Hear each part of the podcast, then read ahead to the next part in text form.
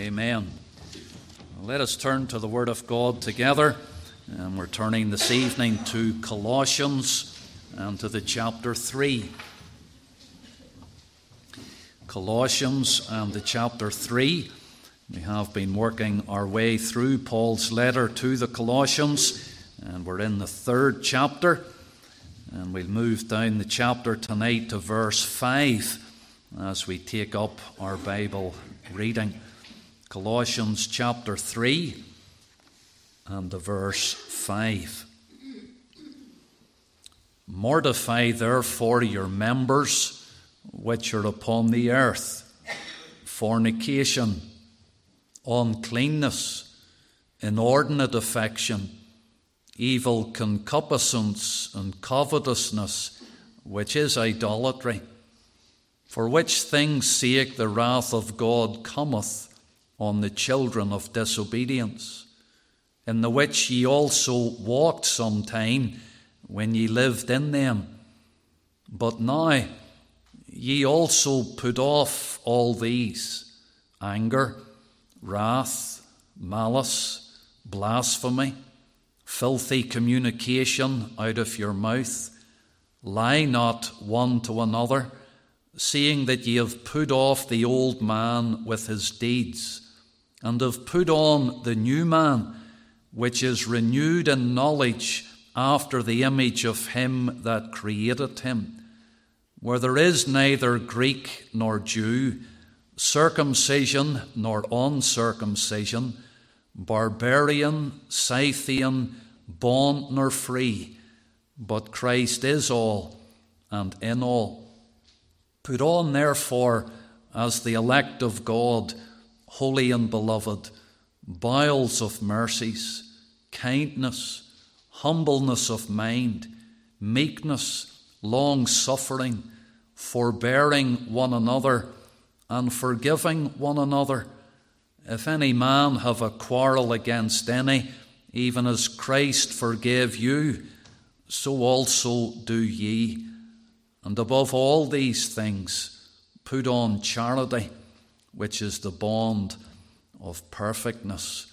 Amen. We'll end there at the verse 14. May the Lord add his own blessing to this reading from his own precious and infallible word. I would draw your attention tonight to verse 10. And verse 10 is where we at least start tonight. Verse 10, Paul writes, And have put on the new man, which is renewed in knowledge after the image of Him that created him. And we're thinking tonight about the strengthening of the Christian. The strengthening of the Christian. If you were with us last time, we were thinking about the slaying of the Christian. And really, with that word mortify, where we commenced our Bible reading tonight in verse 5, the word mortify means to put to death or to slay. And there were certain things referred to in those verses that are to be put to death in the life of the Christian. Those sensual and those social sins which have no place in the life of the believer. And Paul uses the illustration here of putting off and putting on the way we would put off and lay aside a garment, and we would perhaps put on another garment. And he has said there in the verse 8 uh, to put off all these things that have to be put off, things that have to be slain and nailed to the cross of the Lord Jesus Christ. And Paul had been referring to the past in verse 7 and he says, In the which ye also walked sometime when ye lived in them. And so those particular sins that before you were saved, you, you walked in those sins and you lived in those sins. And he's referring to the past life of the believer. And then in verse 8, he's coming to the present life of the believer. And he says, But now ye also put off all these and we took time just to go through those particular sins that were mentioned there. putting those things off. The old sinful garments, as it were, the garments of the old man, and putting on the new garments, the garments of salvation. There's the contrast there, the end of verse 9 and the beginning of verse 10. Put off the old man with his deeds. And verse 10, and have put on the new man. The putting off of the old man and the putting on of the new man. And that's a description there of our salvation, whereby we become new creatures in Christ Jesus. And by the grace of God, the old things pass away, and behold, all things are become new. And in the portion of Scripture that is before us this evening, we're coming to that which is positive, practical Christian living. And those things that as believers we're to, to put on. They will all come together to the strengthening, the building up of the child of God. And so, in the few verses that we'll consider together, commencing tonight at verse 10, we're thinking about this strengthening of the Christian. And firstly, we can see here the progress of the Christian. Verse 10 says, And have put on the new man, which is renewed in knowledge after the image of him that created him. There are two words there that I draw your attention to in verse 10 the word new, and then the word renewed. And of course, they are similar words, but they are different words. The word new there, well, in the sense that's referring to something that wasn't there before. And therefore, it, it's new. It wasn't there before. And that, of course, is referring to the new man. That's referring to our salvation to the new birth, to the new creature in Christ Jesus. You've put on the new man. And then that word renewed. Well, that's with the sense of adding to that which is already there. And therefore, you can see the distinction between the new and the renewing. And the renewing there has to do with adding a new strength and adding a new vigor and adding to the life that is already there and causing that life to grow and to develop and to become stronger. You see, the new man is salvation. But then it doesn't stop with salvation, it goes on to that renewing of the new man. And whenever you think back to the letter of Paul when he wrote to Second Corinthians, and in Second Corinthians chapter 4 and the verse 16, he said, For which cause we faint not, but though our outward man perish, yet the inward man is renewed day by day. There's that word renewed again. And so the inward man is to be renewed day by day. And the Christian life is to be that daily walk with the Lord. And every day in our Christian lives, we ought to be making that progress and we ought to know something of that renewal day by day. The renewing of the new man. And you can see from our Bible reading and the verse 10 that that renewal comes about through knowledge. Verse 10 and have put on the new man which is renewed in knowledge.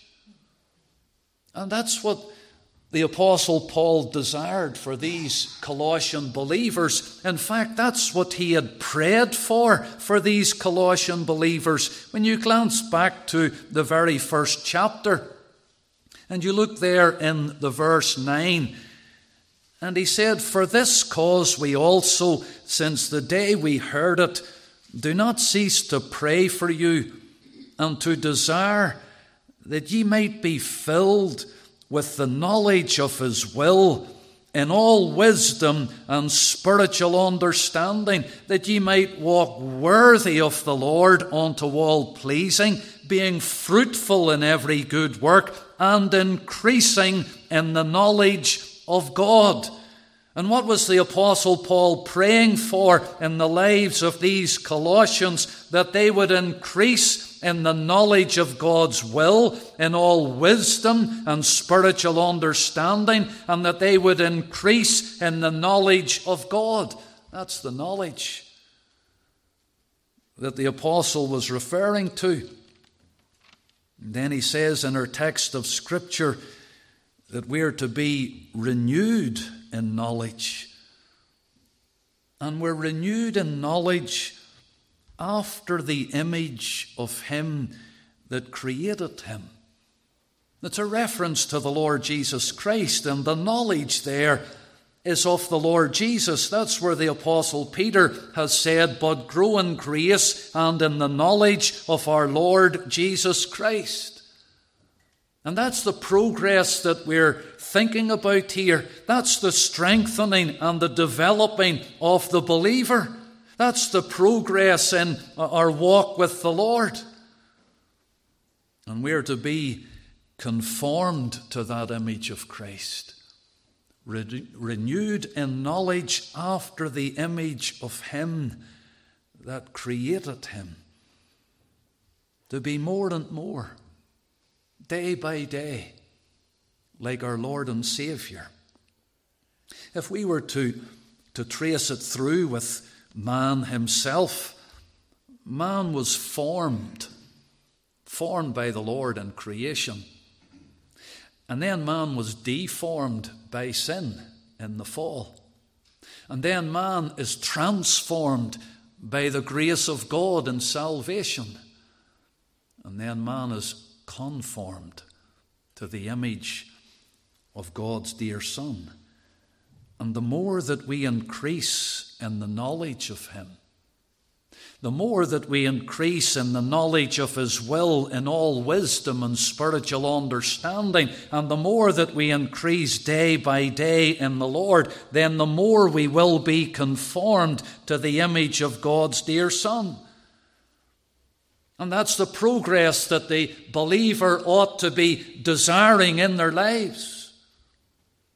If you glance back to Ephesians, it's not very far back in your New Testament, and you come back to Ephesians chapter 4, and there are many parallel passages between uh, Colossians and Ephesians. And here in Ephesians chapter 4, you can see uh, similar verses as to what we have been considering. When you look there in verse 22, that ye put off concerning the former conversation the old man which is corrupt according to the deceitful lusts, and be renewed. There's that word again. Be renewed in the spirit of your mind and so, in these verses, the apostle is showing us that this renewal involves the mind, it involves an understanding, it involves again that knowledge. And then in verse 24, he says, And that ye put on the new man which after God is created in righteousness and true holiness. Righteousness and true holiness. They're the things that this progress in the Christian life will bring about. This is the progress that the Christian should be seeking in their lives, being renewed day by day in our walk with God, being renewed in the knowledge of His will, in all wisdom and spiritual understanding, being renewed in mind and in heart, and that putting on of righteousness and of holiness. The righteousness is, of course, Christ's righteousness that is imputed to us and received by faith alone, that robe of Christ's righteousness. That holiness is our living on to the Lord in holiness of life.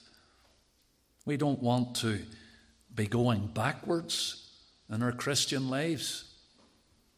We don't want to be standing still in our Christian lives. We want to be going forward.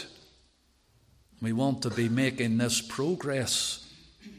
And it comes through that renewing that is spoken of in chapter 3 of Colossians and verse 10.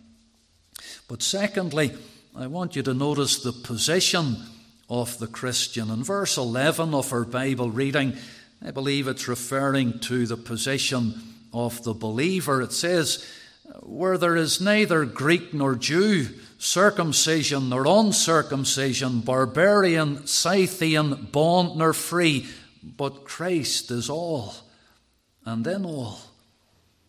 And speaking about the child of God here, there's a diversity of God's people. And you can see the diversity that is spoken of there with the various backgrounds that are being referred to. Take there where it mentions where there is neither Greek nor Jew, that's their nationality. And there are those that come from different backgrounds and different nationalities, and they get saved. And then you can see where it mentions their circumcision or uncircumcision. That would be a reference to their religious background. And before we get saved, there could be many of God's people from different religious backgrounds. Then it says barbarian, Scythian. Well, that was a reference to different cultures. And here, the cultures mentioned would be a, culture of a, a, low status. And the Scythian was the, the lowest of all, the lowest form of culture uh, that they could describe here. And so there could be those from lowly, humble backgrounds, but they get saved. And there's such a diversity there, even amongst the church of Jesus Christ. And when he's speaking here to the Colossians, and then he says, bond nor free. And there's their social standing. Some who were servants or slaves, and others who were free, but whenever they get saved, all different such a diversity that is there, but not only the diversity, but the equality. There are words that we hear used today quite a lot. Oh, diversity and equality. And most times when they're used today, they're used to excuse sinful lifestyles and to try and condition society into accepting the sinful lifestyles as, as being normal and being right. But we're speaking about the diversity of the backgrounds of God's people, and then when they come to faith in Christ, their equality there. Doesn't matter what their background is, doesn't matter what their circumstances have been, that all those earthly differences no longer divide them. They have come to faith in Christ, and we're all one in Christ, and we're all equal in Christ. Diversity, equality, and unity. You see the end of verse 11, but Christ is all and in all. So we come together, we come together with a blessed union, a union through faith in our Lord and Saviour. We're in the one family, we're in the one fold, we're brothers and sisters of the Lord. Christ is all and in all. In Galatians chapter 3 and the verse 28, Paul has said something similar to the Galatians. And he said, There is neither Jew nor Greek, there is neither bond nor free, there is neither male nor female. He adds that one in when he's speaking to the Galatians. And then he said, For ye are all one in Christ Jesus. You're all one in Christ Jesus. And that's the position of God's people. We're all different.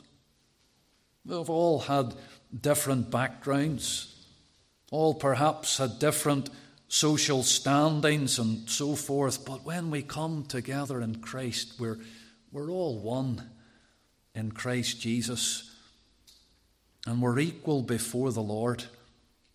And the evidence of this renewing, the renewing of the inner man, the evidence of it is when we come to receive and to love all who are in Christ, all of our brothers and sisters in the Lord. And so, as we just bring some thoughts before you tonight from Colossians 3, we've thought there about the progress of the Christian and the position of the Christian. But just thirdly, to think about the practice of the Christian. And we come there to verse 12.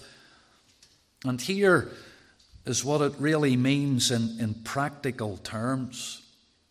And the Apostle Paul is speaking here in a very practical way about that practice, that conduct, that behaviour of the child of God. And he's, he's really putting some flesh on the bones here of what he has been speaking about when he says, Put on uh, the new man, which is renewed in knowledge after the image of him that created him. Well, what is it that we're to put on?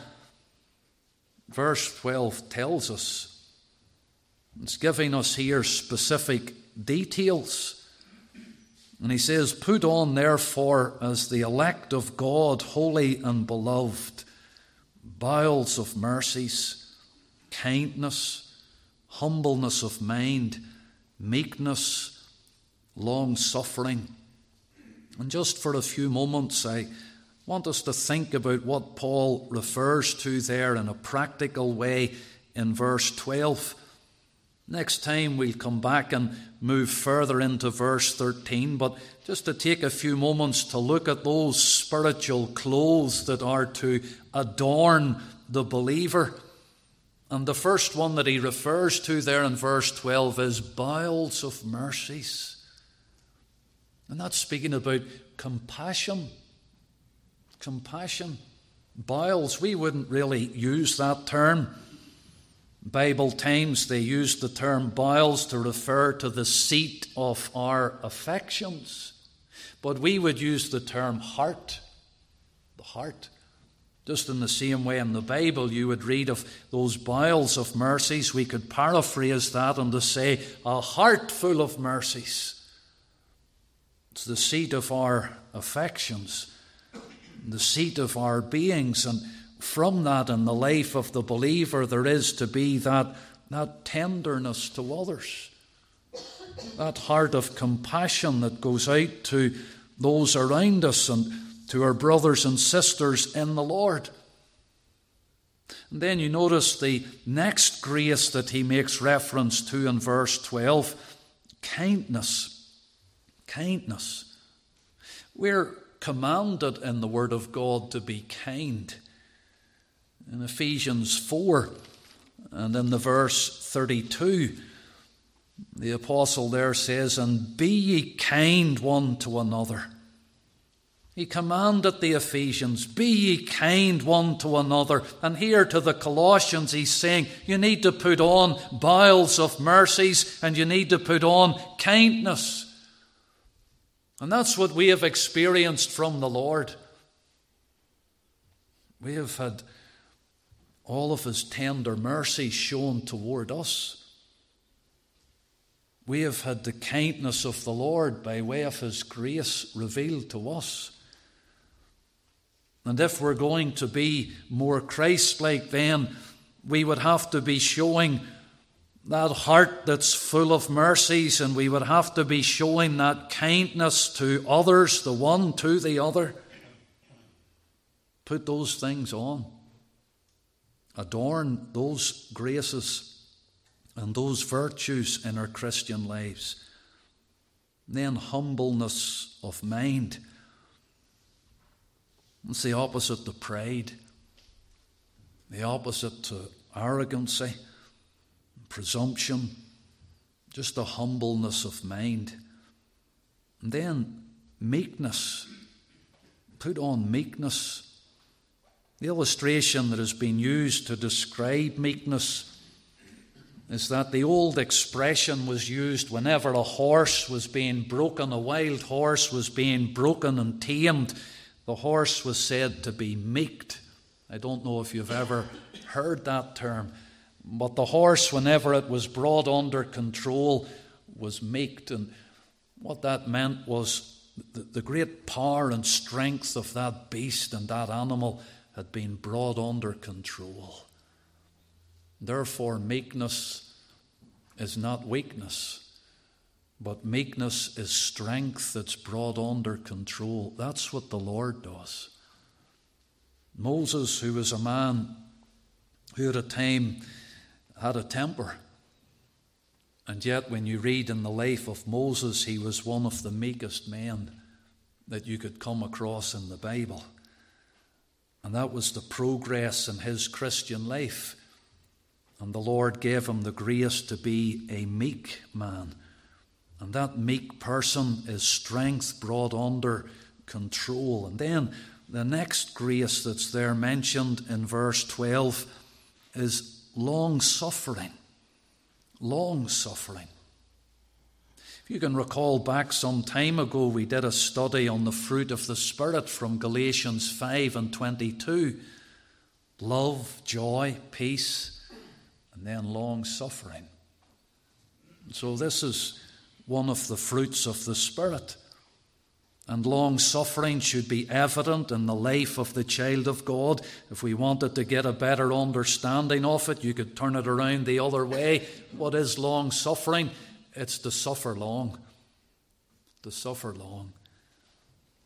Some people, we indicated in relation to Moses and others, that may operate off a short temper, but to be long suffering is to have a long temper, not a short temper. And therefore, here's the things that, that we have to put on. And if we're going to be long suffering, we'll be able to exercise that mercy and grace and compassion, even to withstand provocation without retaliation. That's part of our completeness in the Lord. To put on the new man which is renewed in knowledge after the image of him that created him. There's progress and practice in the Christian life and with the Lord, as Paul wrote to the Philippians. And with this I finish tonight. He said in Philippians 2 and verse 5, Let this mind be in you, which was also in Christ Jesus who, being in the form of God, thought it not robbery to be equal with God, but made himself of no reputation, and took upon him the form of a servant, and was made in the likeness of men. And being found in fashion as a man, he humbled himself and became obedient unto death, even the death of the cross. Let this mind be in you.